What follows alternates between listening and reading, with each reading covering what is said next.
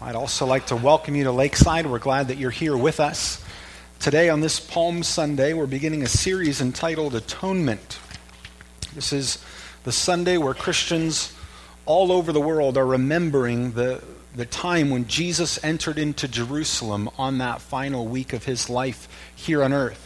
He was received very well by the crowds. They, they honored him with the words that they said and the things that they did and the waving of palm branches and crying out Hosanna, which is a Hebrew word that's just a, a very, very short prayer and expression of phrase saying, Lord, save us, or save us now. There's a sense of urgency to it. And so as Jesus entered into Jerusalem on that uh, during that week, he was received by a crowd in a way that showed respect to him.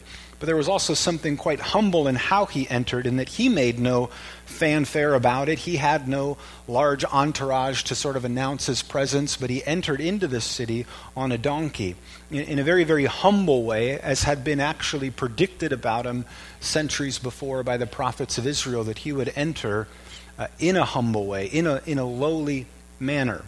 But for us, the question is, why is that significant? Because Jesus wasn't the only one who entered Jerusalem that week. He wasn't even the only person who died on a cross that week. So to really understand the significance of why we celebrate Christ and why we offer praises to him, it's not just to consider what it is that he did, but who it was that did it. Not just what it is that he did, but who really was it that did it. It's almost three years ago now. In July, it'll be three years ago, when just about ten miles from here, um, it was the summer of two thousand twelve, and the political campaigns were uh, in full swing for another presidential election. And the current president, President Obama, was in town, and he was staying at a hotel nearby. And as he was heading towards another event, he uh, told his entourage that he wanted to stop and have breakfast at a local place called Ann's Place, just a couple of exits south of here. And the owner, just a, a huge admirer of him, and could not believe that he would choose to make a stop and have breakfast at her place. And she was there. She was able to converse with them, and he took time and talked to everybody who was there that day. And she had had a variety of health issues in recent time, and then actually in part because of the excitement and just being overwhelmed that the president stopped at her place and had a meal, she passed away that later that day. Just was so excited that someone would come. And if you have to put in your mind, it, it didn't get announced too much because it was sort of a, a bittersweet story, but all of her friends said, you know, I mean, she just adored the guy. I mean, it, it was for her a good note to go out on, to see the, what, what would be for her the most famous person she could ever meet. But then also whoever serves in that position usually represents one of the most powerful people on the face of the planet, the President of the United States, the Commander-in-Chief of our services. And you and I might all have different celebrities and different heroes, but could you imagine meeting in person the most, the person that you look up to the most, the most famous person that you could conceive of? I think if the Cavs joined us this morning for Palm Sunday, my son might faint. Uh, he'd just be like, are you serious? Are they here? Oh my goodness. But we all have somebody, and excuse me if you are twelve years old, but in the room, but for most of us, if we encounter someone that we really admire and look up to, we revert back to our twelve-year-old self. And we're just like, we don't know what to do, and we don't know how to talk, and we don't know how to be in front of them. Because there's something intimidating about meeting someone and talking to someone that you admire, that you look up to, and just really, really think of as significant and great. And the truth behind what we celebrate in Palm Sunday and Good Friday and Easter is, is is so centered on who the person is that did it. Because part of the problem, if you will, is imagine not just the president of a country wanting to address you and speak to you. Imagine if the God who made everything, created everyone, and knows everything, said, I want to come and visit you. And I want to, there's things I want to tell you. How would he do that without completely overwhelming us, right? If we can lose a sense of what's appropriate to say and how it's appropriate to act over another just human being coming that we think is significant, imagine the God of the universe saying, I'm going to come. There's things I want to say. There's things I want to do. How would he do that? and we even be able to tolerate it for a second? That's, that's actually one of the big questions around this time, and that's what the Gospels address. And so I invite you now to go to the Gospel of John, chapter one, to see how this great and amazing God would come to us in such a way that we could actually handle it, we could endure it, we could pay attention and not be overwhelmed by it because of our own weaknesses or frailties. The Gospel of John, chapter one, we get this amazing description of who it really was that came and that entered into Jerusalem on that Palm Sunday. In the beginning was the Word, and the Word was with God, and the Word was God. He was in the beginning with God. All things were made through him, and without him was not anything made that was made. In him was life, and the life was the light of men. The light shines in the darkness, and the darkness has not overcome it. There was a man sent from God whose name was John. He came as a witness to bear witness about the light, that all may believe through him. He was not the light, but came to bear witness about the light. The true light, which enlightens everyone, was coming into the world. He was in the world, and the world was made through him, yet the world did not know him. He came to his own, and his own people did not receive him. But to all who did receive him, who believed in his name, he gave the right to become children of God, who were born not of blood, nor of the will of the flesh, nor of the will of man, but of God. And the Word became flesh and dwelt among us, and we have seen his glory, glory as of the only Son from the Father, full of grace and truth. John bore witness about him and cried out, "This was he of whom I said, 'He who comes after me ranks before me, because he was before me.'" And from his fullness we have all received grace upon grace. For the law was given through Moses. Grace and truth came through Jesus Christ.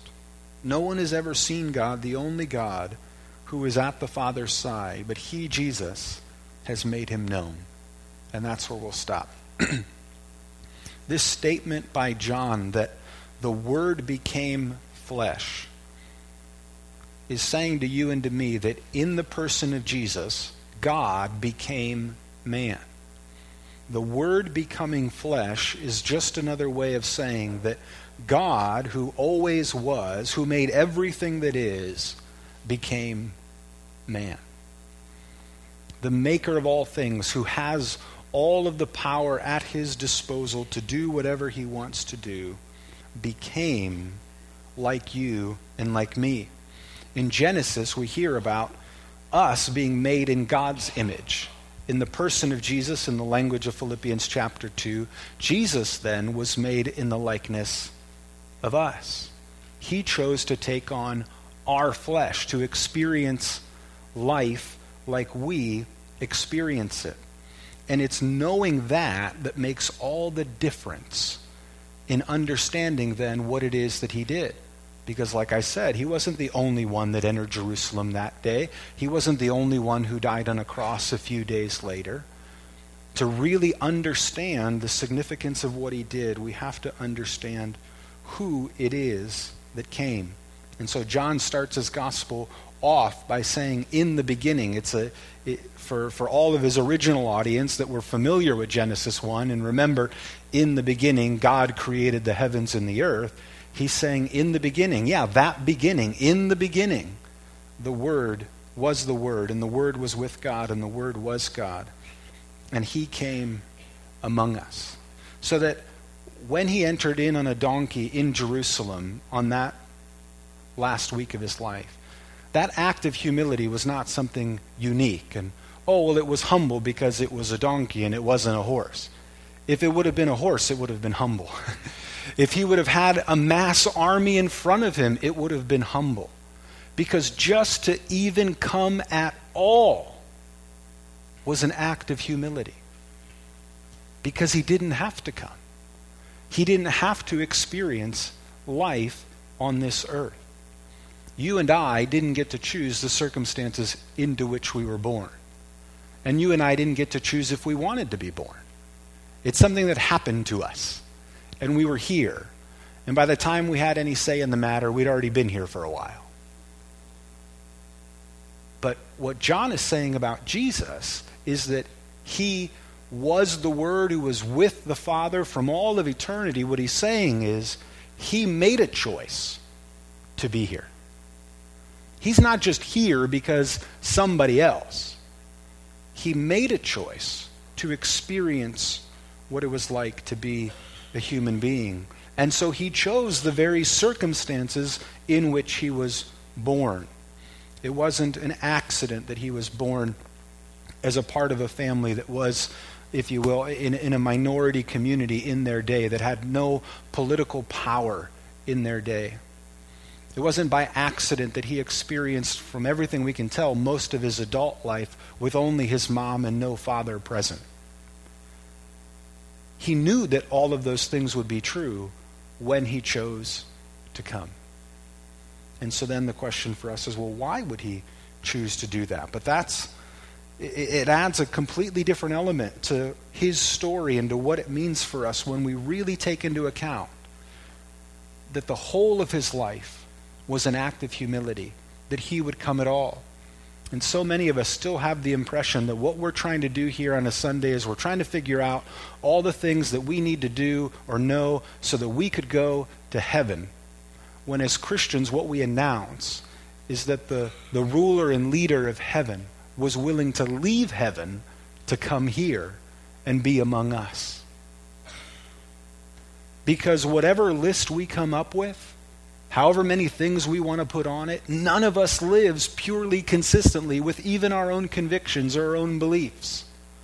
We say we want to do this, but we struggle so many times, whatever it is, no matter how much variety there is of opinion, whether it's political opinion or how to handle finances, or we could poll all of us and say, well, how should you do this? How should you do that? Here's the truth. Every one of us fails to live up to even what we say we think we should do. We struggle with it. We don't do it perfectly. But the good news that we celebrate, which is why we call this the gospel, is that it was, in fact, the willingness of God to leave heaven that makes all the difference in the world. His willingness to come and experience life on earth. And so the question of why, first we get in verses one through four, who? Then we get the question why, and the answer is for our salvation. If you look in verses nine through twelve, the true light which enlightens everyone was coming into the world. He was in the world, and the world was made through him, yet the world did not know him. He came to his own people, and his own people did not receive him. But to all who did receive him, who believed in his name, he gave the right to become the children of God. And so he came because there is something in us that has created a barrier in our relationship with him. The sort of the modernized version of the gospel is that just by being born, all of us are God's children, automatically in a good relationship with him. And there's only a couple of things we could do that maybe would be offensive enough to challenge that and to get on his bad side. And the gospel writer says, no, no, no, no. All of us in our lives by being here have a don't have the relationship with God that we should. We don't know him like we should. We, we're so quick to just create whatever ideas we want and that, how we think he should be. And one of the biggest manifestations of that estrangement with God is our inability to relate with each other and love each other well. And when we look in the world, most of us could say, yeah, the world's not really as it should be. There is a lot of brokenness. There is a lot of pain. And the diagnosis of the Bible is that all of those things that we see is an evidence that there is something wrong in our relationship with God. And it it overflows in how we treat one another, and actually in how we mistreat one another, and the various problems that we see. Instead of saying to everyone that we're okay with God and nothing needs to be done, just, just don't mess it up, Jesus came because he said that even though we were made by him, we actually don't know him like we should. We don't relate to him like we should. and we don't serve and honor him like we should. And so the whole of his life in coming and being made flesh and then going into the cross and then rising from the dead, all of that is an act of atonement for us. It's a, it's a bringing back into one and back into harmony what has been separated. And that, that's what it means, that he would make atonement for us, that he would bring us back to God, that that relationship could be restored, that we might be able to know him. And that's the challenge that this presents to us. It, it, it immediately, it shocks us or offends us to think that there might be a barrier between us and the God who made us. But the Bible doesn't offer that diagnosis without also immediately telling us about what God was willing to do himself in order to remedy that. That he hasn't left us there. He hasn't said to us, well, now good luck, even though you're ignorant of me and you don't know me, just try to figure it out, and if you just try hard enough, maybe you'll be able to find me again. No, he's not playing hide and go seek with us. He's there just like he's is all the time. But we only recognize him and understand him when we're in a right relationship with him. So he was willing to become a man for our salvation, but he came in such a humble way that even some who still saw him and heard his message rejected him. And, that, and that's part of his own humility. When he is the maker of all, he has to humble himself in such a way that he doesn't overwhelm us by being present with us. But he also went to such great lengths to not manipulate us. Some of you might have friends who are just in a completely different category or class because of the amount of either political influence they have or the amount of money that they have. But you can think of like names that could just come into your mind, even when you just think about the history of the country. Of you hear the name and you think tremendous amounts of wealth or tremendous amounts of power. Well, one of the realities, if that happens to be your name, is that you never know if people are really relating to you the way they're relating to you because of who you are or because of what you have, right? And so this is like, welcome to the N F L one oh one when they do rookie training, or welcome to the N B A. They sit these guys down and they say, you're about to become the top one percent of income earners in the world. What that means is you're going to have a lot more friends than you even knew had.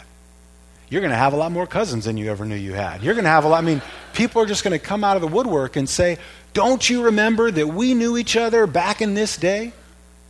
And so the thing they tell them is, you have to know and discover who loved you and cared about you before you had all of that.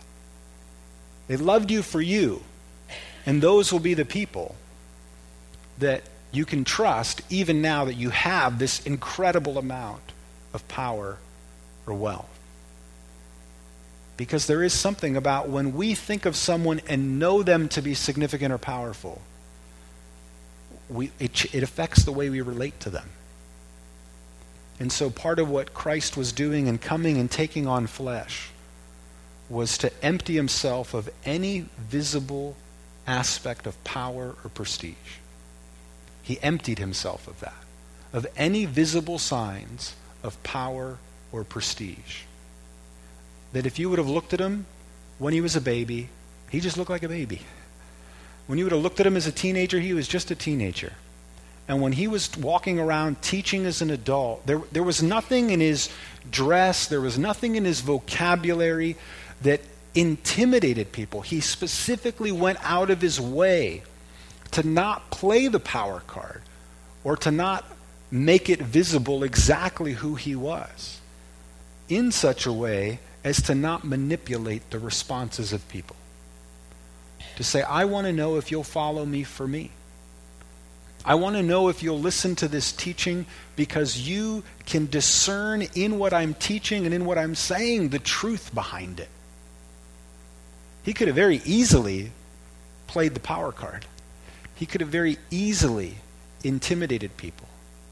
But he specifically empties himself of all of those trinkets, if you will, so as to not manipulate people, who then would only come after him because of what he owned as opposed to who he was. And it's hard for us to grasp our minds around that. What an amazing, that every single day of his life was an act of humility where he could have done much more. He could have said a lot more than he did, except that there was this intentional desire to not manipulate, that people whom he created with the freedom to choose would in fact choose him freely. And so it says there were some people that didn't. Some that were a part of the, the covenant community of Israel, in fact, in verse thirteen, verse twelve and thirteen. Some of his own people did not receive him, in part because there was something just so incredibly ordinary about him. But it says, to everyone who did receive him, he gave the right to become children of God. And so he emptied himself of power and prestige, but he did not empty himself of grace and truth. John says he was full of grace and truth. And then that last verse in verse eighteen, we said, so no one has seen God, the only God, but he who is at the Father's side, he has made him known. Jesus coming in the flesh, becoming a man for our salvation, emptying himself of power and prestige. When we have questions about what God is like, what God cares about, what God would do in this situation or this situation, we have only to look at Jesus in his life and the things that he said, and we discover the very heart of the Father, the one who made us. I thought of that this week as there was just incredibly sad news out of Europe of one hundred fifty people who lost their life in a, seemingly a blink of an eye. And then as the, the news came out later and later, the story only got worse. And it's the type of news that whenever you get it, the, one of the most natural questions is to say, well, where was God in all of this? And what would God say if he was at the press conference and people came to him? And then I remember that actually in the life of Jesus, somebody came up to Jesus once when he was talking and said, hey, there was a situation where someone, for whatever reason, decided to go after a bunch of people. And instead of just taking himself down, decided to take all of them down. It's in Luke chapter thirteen, if you want to turn there, on page eight hundred seventy-two.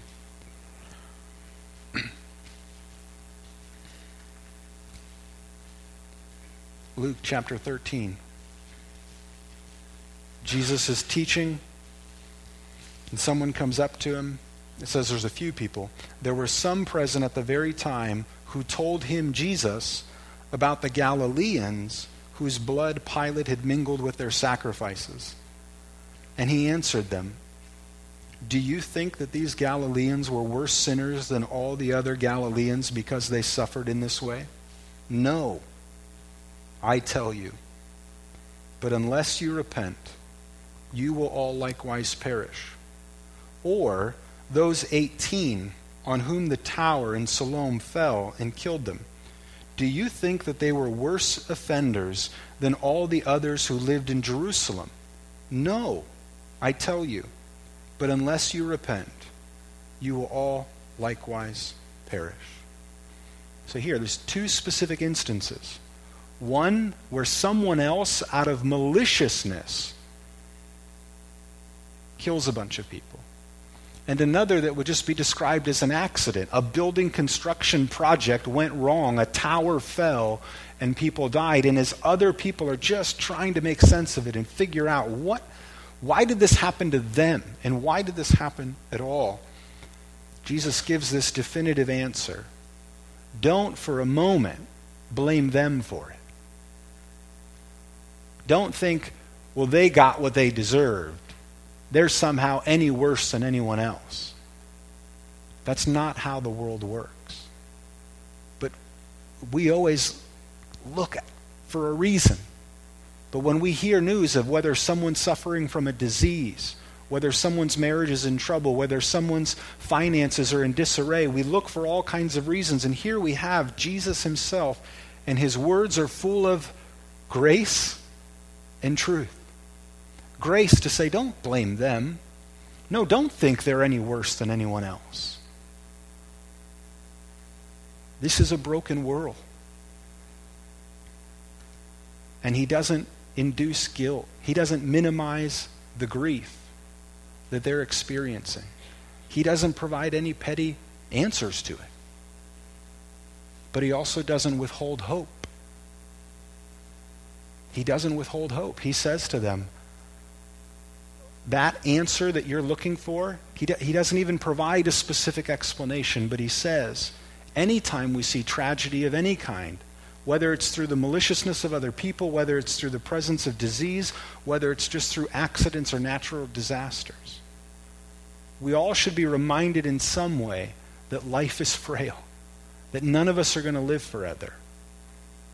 And we need to have our relationship with God right. We need to repent. We need to be restored. We need to be brought back to him so that we have a hope that transcends the grave, that is deeper than the grave, that no person like Pilate can take away, and no accident like the tower can ever take away. And that that's exactly why he came. Because what God knows about all of the time is he knows about every situation in this world. We don't think about it because it's it's it's hard to hold on to the truth and still have a good day. But everyone who's not at church because they're working in a hospital right now knows the truth. They know that every single day someone's being born and someone's dying. They know that every single day someone is celebrating an amazing experience and someone is going through what they never thought they would have to deal with. And that's the truth that Jesus does not undermine in any way. And he doesn't downplay. It is the reality. It is the brokenness of our world. But it's also the very reason that he came, to offer himself as an atonement, as the one who could restore our relationship, so that the brokenness of this world would not be the end of our story. But that there is a hope and there is life and there is an experience outside of those realities that we can have in him. And that's what John tells us, that whenever we have questions about what God is like and what he cares about and what his priorities are, we can look to Jesus as God who became man for our salvation, to make him known. So that what was said of those people, that they did not know him, does not have to be true about us. We really, really can know him. And if in knowing him, we desire to follow him, then we can become the children of God. Let's pray. Heavenly Father, we thank you for what we celebrate in this time of year. Not just your humility in one instance to enter the city, but that in the whole of your life, when you could have taken advantage of so many opportunities to show off your power or your prestige, you chose to make yourself accessible to us. You stepped down to our level so that we could understand you and that we could know you and that we could make an honest choice to follow you or not. And so I do pray for all of us here to just be confronted by that reality, both your truth and your grace, that you are available to each and every one of us, and so we are without excuse. And Father, we pray that through your Spirit you would work in our hearts so that we would choose wisely, and that we would choose to thank you, to follow you, and to receive all that you intend to give us. In your Son's name we pray. Amen.